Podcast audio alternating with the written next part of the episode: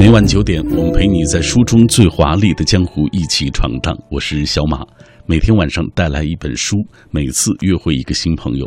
今晚为大家带来的这本来自于安妮宝贝的，抱歉，庆山的作品，叫做《月童渡河》。这是一部全新的散文小说集，它有别于。呃，庆山以前的作品《棉空》的那种零散跳跃、私人形式的记录，也不同于德未曾有的对话形式，而是以旁观者的姿态，不做评断的将他人的观点如实的呈现。在这本书中，庆山用依旧清简的文字记录了他对生活的诸多观察和思省。如果你在年轻的时候读过《安妮宝贝》，我相信你会更加喜欢如今的庆山。如果你以前没看过，那么这本书会带你认识一个全新的庆山。如今的他孜孜不倦地向读者传达他所悟到的人生，这语事当中有裁断万事万物的自信和坚持。正如这本书当中他自己写到的，说每个人的生活穿行在一条暗河里，你经历着写出它，而我始终在跋涉。《月童渡河》是一本散文小说集，用清简的文字记录了对生活的诸多观察和思醒。阅读、写作、旅行、自我修行、对情感的体悟、与亲友共处的点滴，以及生活的琐碎细节，这些在时间中累积的文字，如实展现了经由思考、步步前行的心境，是对往日的梳理，也是一路的探索与成长。正如书中所说。把这几年的痕迹和记录打包整理起来，在其中可以看到盛放与凋谢过的花朵、结出的果实，以及坠落到泥土中的新的种子。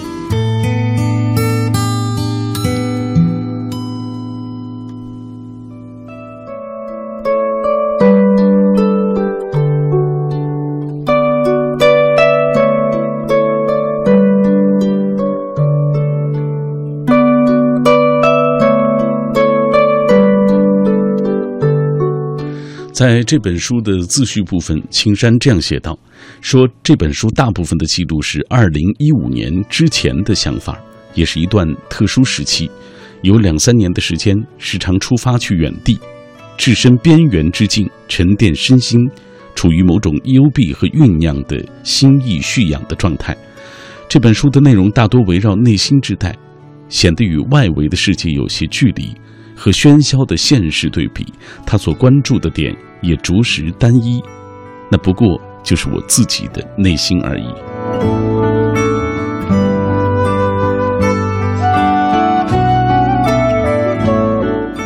庆山说：“如果心有方向，不管外界和环境如何，都可以获得一处栖息之地，如同钟摆在动荡起伏之中，能够回到平衡的中心点。人生难得。”一生短促而无常，但大多数时候，人仍然不知道对自己来说最重要的是什么，真实又是什么。我们活着，仿佛嫌弃生命太长，虚掷时光，又仿佛会永久的占有和享用这个物质的世界，而不关心接下来的路会通往哪里。所以，这些文字只是一位写作者单独的心灵清理的记录，是过去时。也许在你阅读的此刻当下，我已经又有了新的生发。作者在不同时期的观点和价值观会发生变化，表达无止境，并处于变动之中。但这正是一种如实和行进的写作。变与不变的感受，也在于阅读者的心境有没有产生对应。接下来，我们就请。这本书的作者来自于新经典的侯小琼，来为我们介绍一下这本书的相关情况。因为你知道，其实，呃，无论是过去的安妮宝贝，还是现在的庆山，他都很少接受采访，也基本上不参加任何的活动。所以我们先请小琼来为大家介绍一下关于这本书的相关的情况。你好，小琼。小满哥，你好，嗯各位读者，大家好。《月童渡河》这本书是庆山的作品。我们其实后来通过媒体得知，庆山就是原来的安妮宝贝，他是改了庆山这个名字。当年其实安妮宝贝这个名字挺火的，这个名字也本身有了那么多的粉丝。那他安妮宝贝为什么要改名叫庆山呢？安妮宝贝改名庆山是在二零一四年他写《呃德维曾有》这本书时候改的。记得在德维曾有的那个新书发布会上，他特地讲过这件事情，就是说生命行进到某一个过程的时候，应该发生一些事情或或者发生一些改变。然后，安妮宝贝这个名字是她最初开始在网络上写作时信手拈来的一个比较随意的一个女同事的笔名。然后，当她年龄到了这个阶段，然后写作也有了十多年之后，他觉得应该发生一个改变了，然后就改了庆山。嗯具体这个名字的来源，按他的介绍就是，呃，选两个自己喜欢的字组合一下。庆有一个很欢喜、赞颂的意思，呃，是他目前比较喜欢的一个基调，就是没有那么阴暗或者说那么冷。然后山是他很喜欢的一个意象，因为他很喜欢旅行，也爬过很多大山，然后他觉得山是一个非常稳重、非常厚重的东西，也是天和地之间的一个连接，所以他选了自己很喜欢的两个字组合到一块儿。呃，其实也是一件比较简单的事情。呃，这本书的名字叫做《月童渡河》啊，让人觉得很安静、很婉约啊。为什么取这个名字作为这本书的书名？哦，月童渡河这个意象，在我个人看起来也是很美的，就是就像很诗意、亦真亦幻的这样一个感觉，就是一个月光下的童子渡过一条潺潺流动的河水，然后这样一种很空灵的意象。呃，具体这个名字怎么来的话，书中可能会有些读读者觉得我并没有提到有有有这样一件事情，或者说有这样具体的一件事情，但是书名跟书的内容，它本身并不一定要。有有什么特别具体直接的连接，而主要是有一种心境上的连接吧。这个名字的话，也是在之前一次访谈、一次对谈中，他提到过，就是月是很干净、很清净的一个象征，然后同时有一种很天真、比较出世的意象。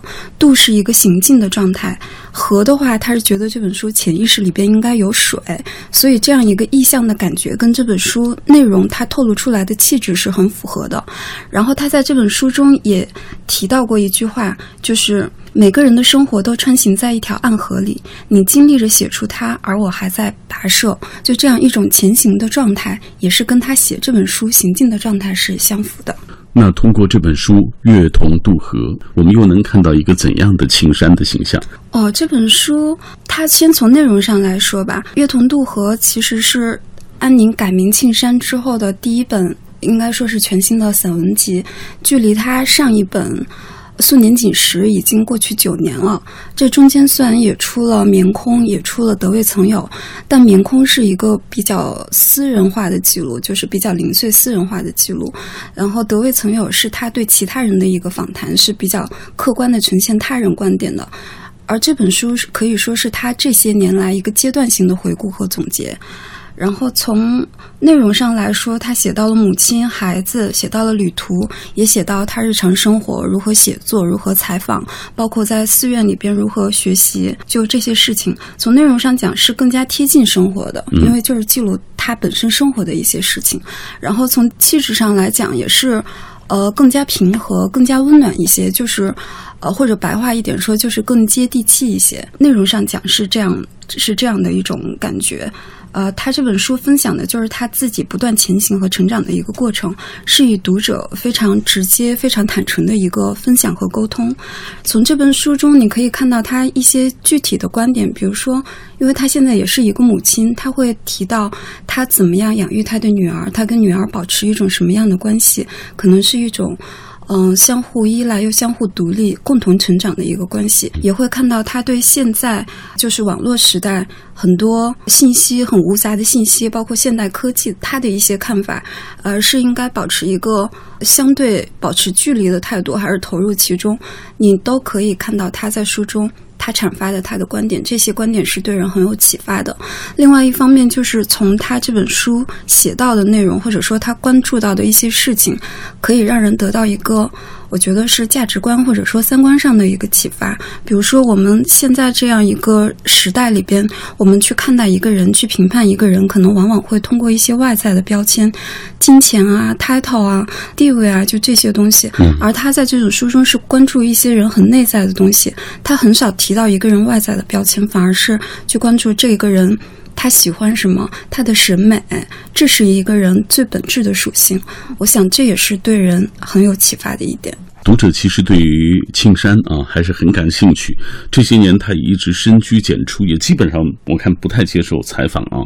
呃，那真实生活中他是怎样的？在你和他接触过程当中，呃，作为一个编辑，我跟他接触也不多，有的接触也就仅限于在一本书编辑过程中，我们会就这本书本身的编排或者说封面设计，就这些很具体的工作有一些探讨。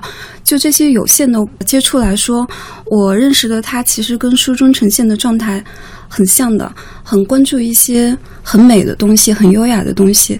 他自己有一些小细节，比如说用的包包、用的扇子都是特别精致、特别优雅。呃，喜欢一些穿棉布的衣服，还有就是中式一点，就是看上去是有一点老派，但是很美的那些东西。在工作中，他是一个很认真、非常追求完美的一个人，就是要把自己，包括他从改稿子过程中间，嗯，像这个稿子可能改了不下十遍之久，就是到最后每一个标点、每一个字都不是多余的，每都放在恰如其分的位置。然后包括版型封面都也是会来回确认，就是他要保证这个东西我呈现给读者的是一个最好的东西。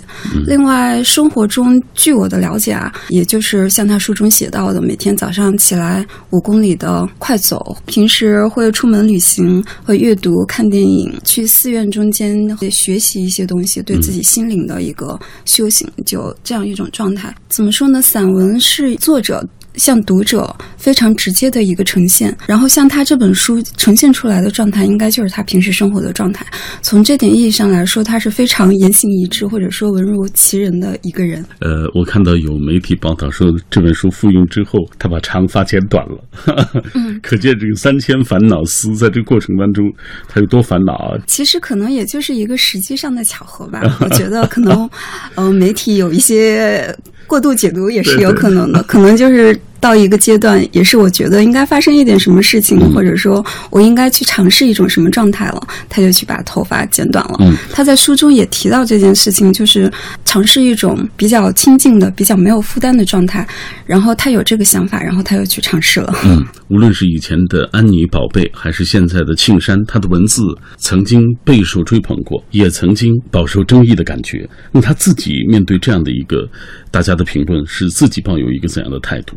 其实，一个作者喜欢他的人和不喜欢他的人都是很多的。也就是说，你一个作者知道你的人太多，就是喜欢你的和不喜欢的人这个比例是得同步增长的。但他自己。一个创作者对外界的态度如何？其实我觉得可以从他对他本身的创作的一个态度反映出来。就是说，我对外界的这些声音，我是去听取，还是去迎合，还是我坚持我自己的一个创作？因为像现在很多明星、很多名人，他们可能会去有意识的做一些粉丝喜欢他们，或者说，呃，粉丝更愿意看到的事情。但对安妮来说，她是始终。呃，忠于他自己的一个创作态度，就是说，从他两千年左右开始写作到现在已经十多年，他的关注点始终是关注一个人自身的成长跋涉，他生命中遇到的一些困顿。这一点上，可能是从他最早创作小说到。包括这几年，嗯，形式上会有一些多变，比如说采访、散文这些始终不变的一个东西。如果说有些读者觉得他作品中其实风格还是变化蛮大的，就是早期的小说可能会觉得有些黑暗、暴烈，情绪什么很激烈，偏情绪的东西很多。但是近年来，散文创作是越发的平和，倾向于思醒，倾向于理性，就是哲学性的观点会更多一点。这也是他自己。一个人在成长不同阶段呈现出来的变化，呃，从这点意义上来说，他的写作上是有一些封闭性的，就是他很少去对外界关注特别多，比如说这个圈子、那个圈子发生什么事情，这些人、那些人发生什么事情，他关注的始终是一个个体本身他自身的这样一个质地和呃一个人自身的成长。这些这些事情，这一点是他创作的一个骨架，是创作这十多年来从来没有变过的。最近他在接受《新京报》的一个记者的访谈中说过这样一句话，他说：“一个作者的作品风格和调性不会随意变化，会有自始至终的某种骨架存在。对我自己来说，就是作品具备的哲学观。作品应该成为有效的精神表达的工具，而不仅仅是让读者愉悦或上瘾，以此取悦他们。”作品最好让读者有心灵的收获，我想这就是他对这个问题，或者说他对外界一些声音最好的一个回应。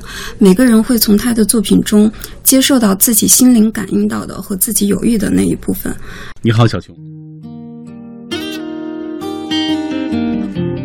作者庆山，作家，曾用笔名安妮宝贝，已出版《告别薇安》《八月未央》《素年锦时》《春燕》《眠空》。德未曾有等多部作品。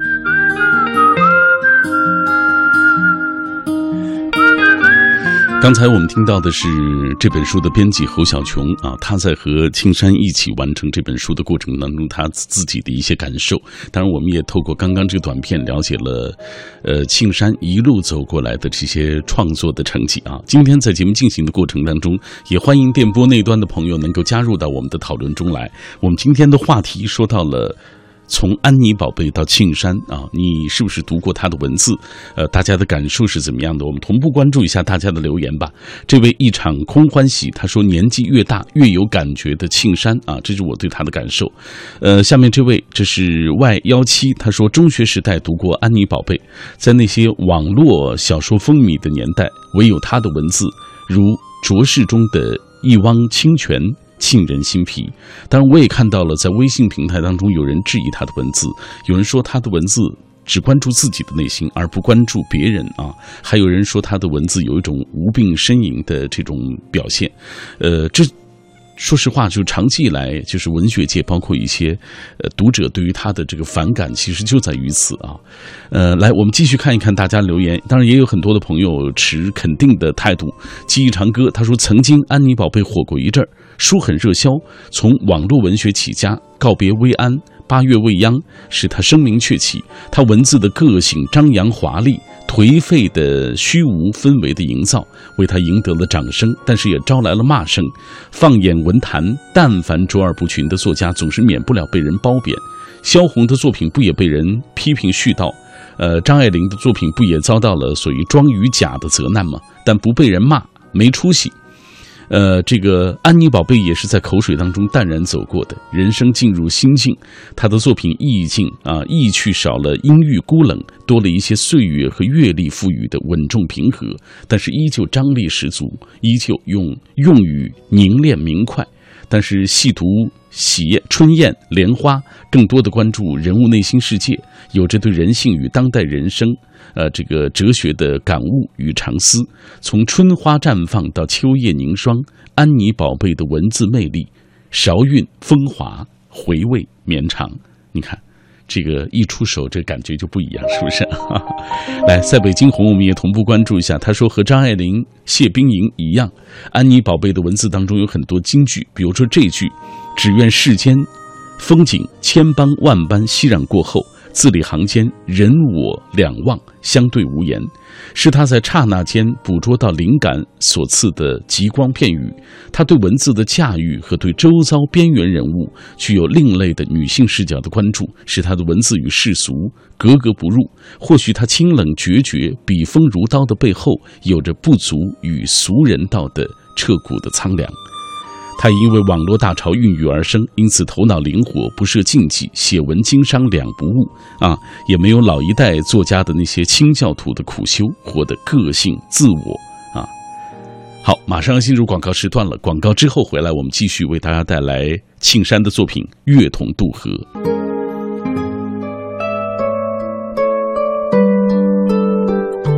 有时候日子会很难熬，像是头顶的乌云在行走一样。无论你奔跑、蹲下、闪躲，好像都没有阳光。但是人生需要你自带希望，要坚定不移地认为一切都会好起来。要知道，心灰了就什么都好不了了。天上有光会照在你的身上，而你心里有光就会照在天上。这，我想就是我们对于生活的态度。各位，感谢你继续停留在小马的声音世界当中。今天晚上我带来的这本书是庆山的作品《月同渡河》。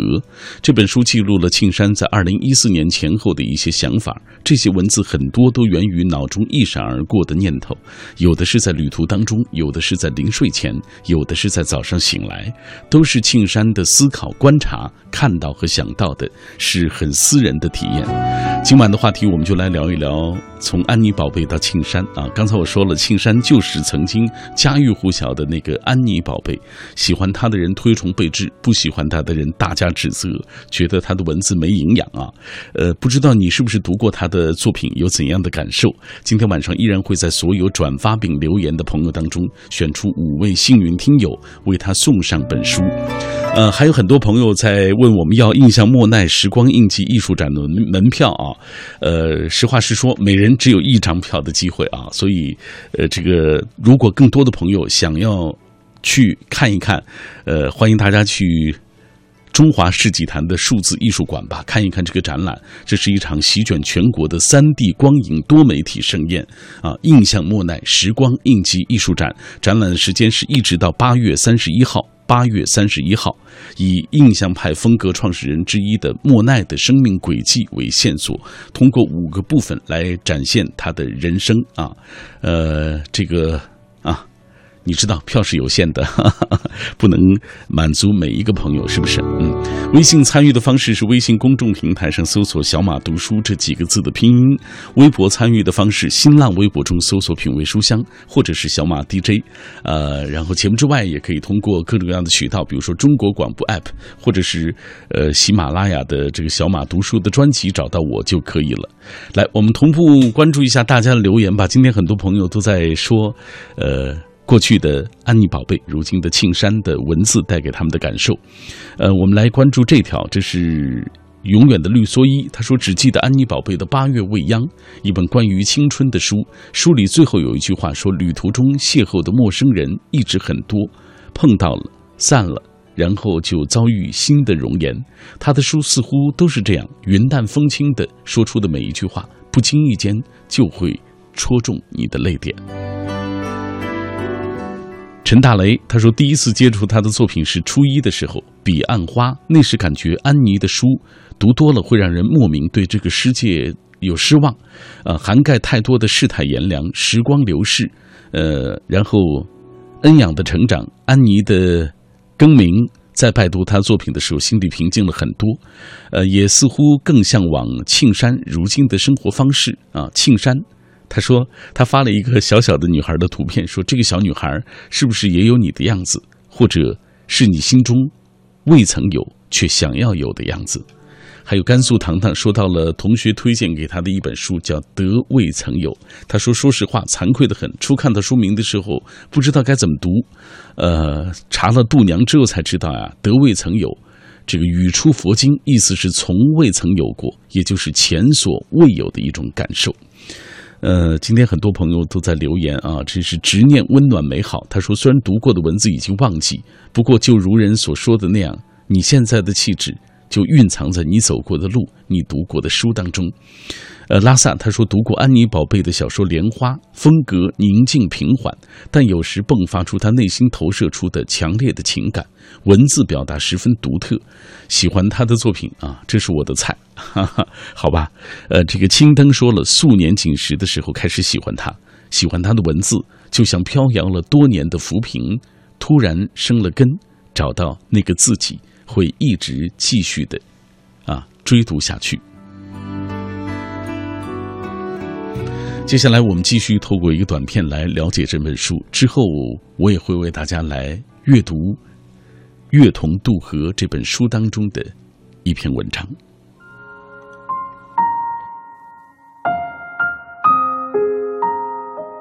月同渡河》是时隔九年庆山继素年锦时后的全新散文集。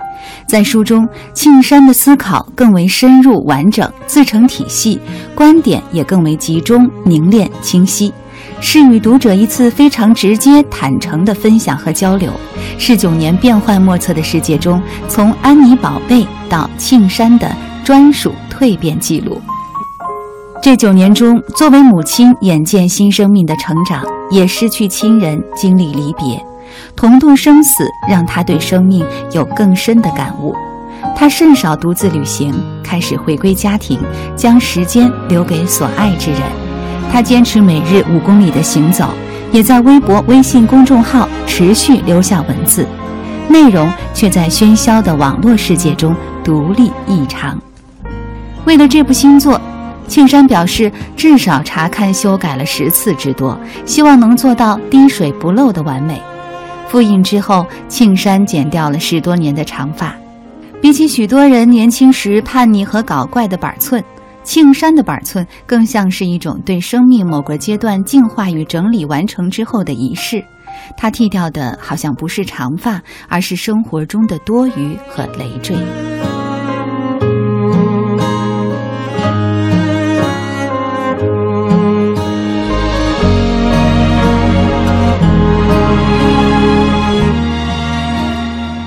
下面的这段文字，节选自庆山的《月童渡河》。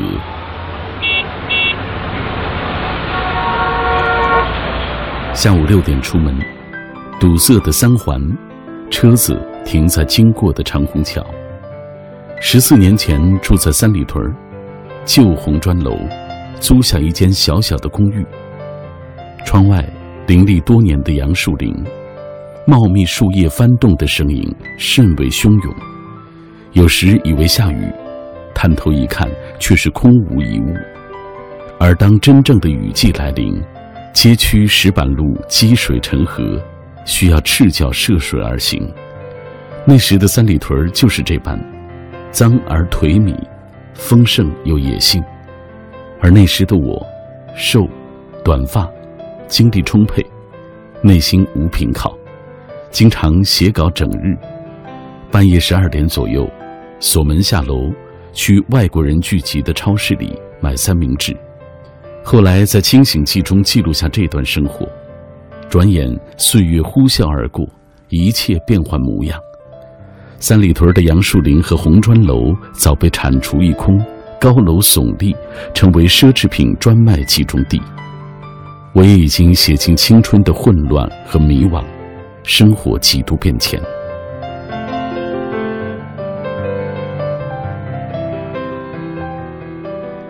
二零零五年夏天，从西藏初次旅行回来之后，我住进了新公寓，深居简出，从早到黑的写作，养两只猫，在厨房做饭，疲倦时下楼散步、看电影，去超市购买食物、猫粮。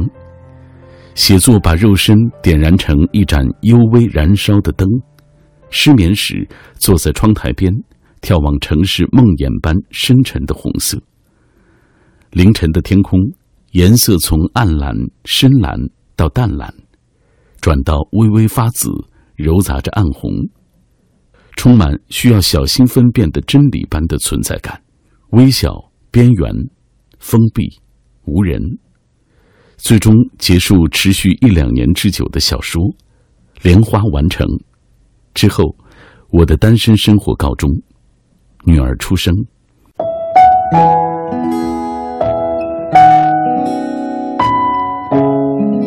时间这样快，这样的快，快到抓不住记忆的线头。但，真如你所说，幸好有无常，幸好。我们一直在变化，很多事情没有及时记录，有时也安慰自己：一旦某天需要，强烈的信息渗透身心，必会自动涌出。身心是意识的发射器，但事实并非如此。若不尽快的记录整理，所有当下都会瞬间成空。当记忆成型，形成新的路程，在其中。可以看见一段行经的标记。晚上九点，百货公司空空荡荡的地下层，关门打烊之前的萧条。购买一双柳丁高跟鞋，喜欢装饰柳丁的黑色衣服，或鞋子，或包包。这种朋克趣味是怎么来的，并不自知。看到尖尖突出的钢钉，觉得特别美，决定坐下来吃一碗面条。有一位女子坐在相邻的桌子边，也是一碗面，多加一杯啤酒，短发，潦草，没有化妆，一边吃面，一边在手机上浏览微信。我们自行其事，无动于衷，看起来有一种落魄，仿佛是以往小说中写过的女人们做的事情。想，他们每个人，在他们忍耐、自控、理性、冷静的外壳下，必须努力克制，隐藏骨子里黑暗而单腻的层面，如同单薄的果皮包裹持续腐烂发酵的肉与核。列车马上进站。请保管好携带物品，不要越。深夜地铁，有一些稀奇古怪的人可以慢慢的观察。一个胖男人，脸上笑嘻嘻的表情，跟对面的妇人聊天儿说：“今天四月十四日，挂号费十四元，打出单的时间九点十四分十四秒，挂的是一百一十四号，流水号最后是八十四，全都是四。”他们说房子。说物价，说孩子、学校、医生、病情、工作，所有实在的生活。他说：“人活着多不容易，谁没脾气啊？对别人客气些，对谁都好。”晚上十点，南锣鼓巷地铁站上来若干买醉的外国人，面容苍白的单身女子，穿着高跟鞋，残存的口红已褪，加班完毕。昏昏欲睡，一对学生情侣当众亲热，均其貌不扬，戴着超大的近视眼镜。那女子眼睛浮肿细小，含情脉脉地盯着矮小的男伴，有时咬他的手臂，有时摸他的耳垂。两人把彼此当作玩具，兴致勃勃。坐在座位上的男子冷眼旁观，而更多人则麻木于自己的困境。对着旺盛的荷尔蒙气味视若无睹。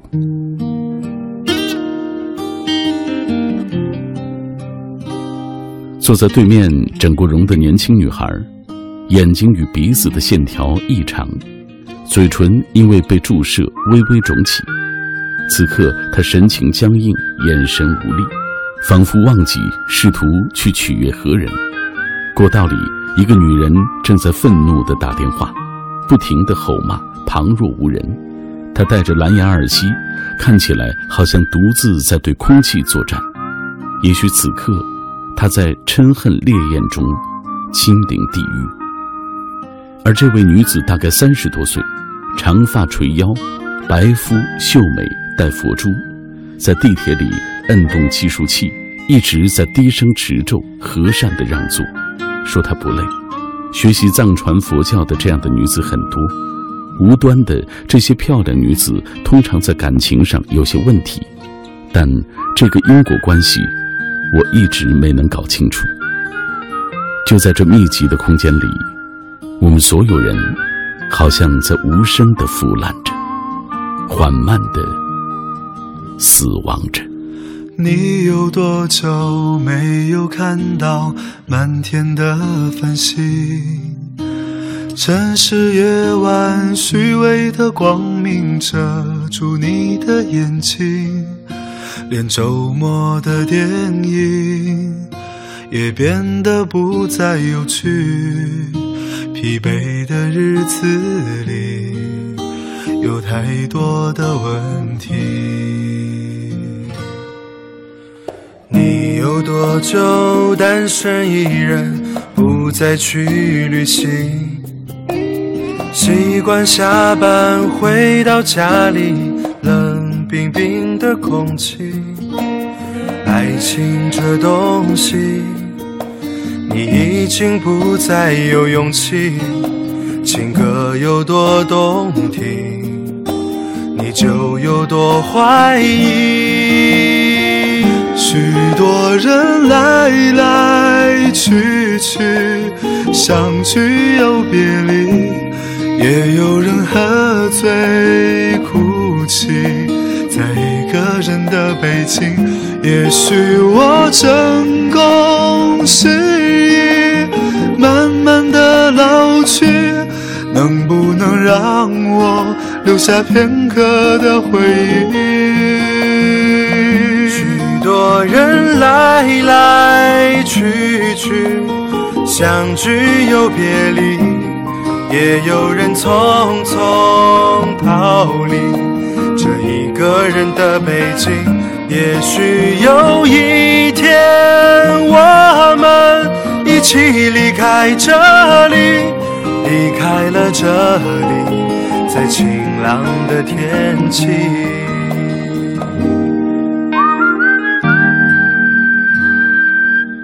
这是我刚才为大家阅读的其中的一个片段啊，呃，因为它的每一篇其实不止这些字数，篇幅很长，选取了其中的一段跟大家一起来分享。这段叫做《一个人的北京》。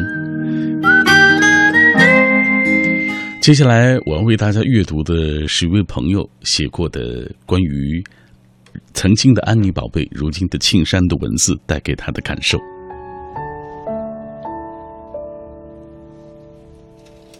他说：“莲花是我所读过的庆山的第一本小说，当时他还叫安妮宝贝。那段时间，关于他的文字有一些相当尖锐的批评，而我读博的第二年，正处在感情上求而不得、学业上不得要领的困扰之中。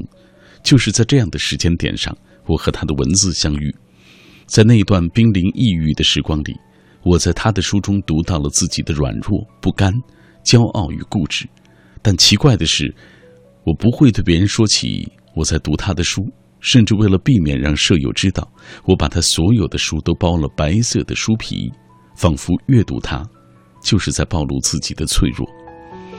因而这是一种羞赧，所以我总是默默的翻阅，却真实的获得慰藉与聪慧。曾经的安妮，如今的庆山，对于喜爱他的读者而言，始终是这样。独特的存在。依稀记得他在《莲花》中所写到的那句话：“蝴蝶翻山越岭，经过那样美而艰辛的旅程，是在获取一种强烈的存在感，一种生之证明。”我曾经被这个比喻所深深打动。每个人来到这个世间，都会被一种强烈的虚无感所裹挟。人生短暂，时间如若若不住的沙子。但生而为人，到底想要人过留名，雁过留影，所以人难免执着，难免贪恋，这是脆弱肉身在无尽时空面前无力的表现。而当我读到月童渡河，我知道如今的庆山已经放下了这种执念，变得平静而敦厚。他在书中写道：“花好月圆的平衡与完美是有底气的。”也是看起来极为平凡的。二十几岁喜欢看起来复杂、执着、分裂。现在若能看到一个人平心静气、眼神澄净、爽爽朗朗、干干净净，觉得那么美。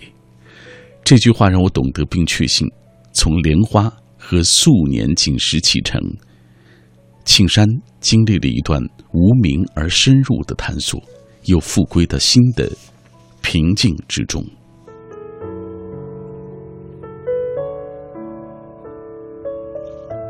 这是一个朋友写到的，他对于从安妮宝贝到庆山的文字转变的个人感受。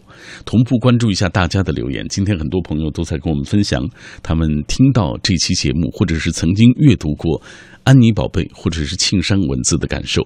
晴天阳光明媚，他说以前翻过他的长篇小说《彼岸花》。里面有一句金句，很对我味。任何一件事情，只要心甘情愿，总是能够变得简单，不会有任何复杂的借口和理由。其实，我觉得安妮宝贝有些话是很安静的，也是令人会仔细的考虑和醒思的。下面这位他说，上学的时候读过安妮，觉得很适合自己看；现在读庆山，也觉得很适合自己。在时间当中，我们就是这样一点点的成长。嗯，还有，嗯，这么多的朋友在跟我们一起分享他们的个人感受。来，我们再选择一位朋友的留言啊。呃，很多人其实读到他的文字，个人感受好像，嗯，有一些就是沉浸在内心深处的一些感受。这样的感受好像不足以对外人道。比如说 DJ 零星，他说成熟了，笔触更知性了，但是缺少了他当年的那些味道。哈 哈你看，每个人的感受都是不一样的，是不是？今天我们介绍的是来自于庆山的作品《月童渡河》，希望各位能够喜欢。《月童渡河》是一本散文小说集，用清简的文字记录了对生活的诸多观察和思省。阅读、写作、旅行、自我修行，对情感的体悟。与亲友共处的点滴，以及生活的琐碎细节，这些在时间中累积的文字，如实展现了经由思考步步前行的心境，是对往日的梳理，也是一路的探索与成长。正如书中所说，把这几年的痕迹和记录打包整理起来，在其中可以看到盛放与凋谢过的花朵、结出的果实，以及坠落到泥土中的新的种子。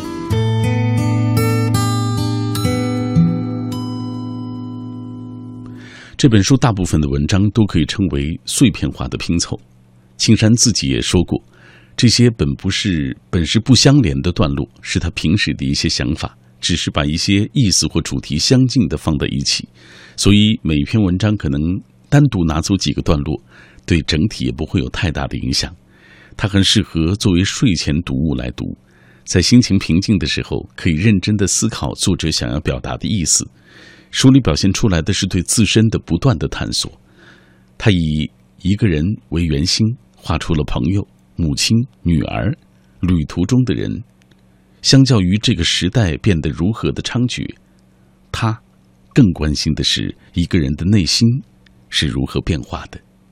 这在我看来，就是这本书《月童渡河》的核心。以上就是今晚的品味书香，感谢各位的收听，明晚再会。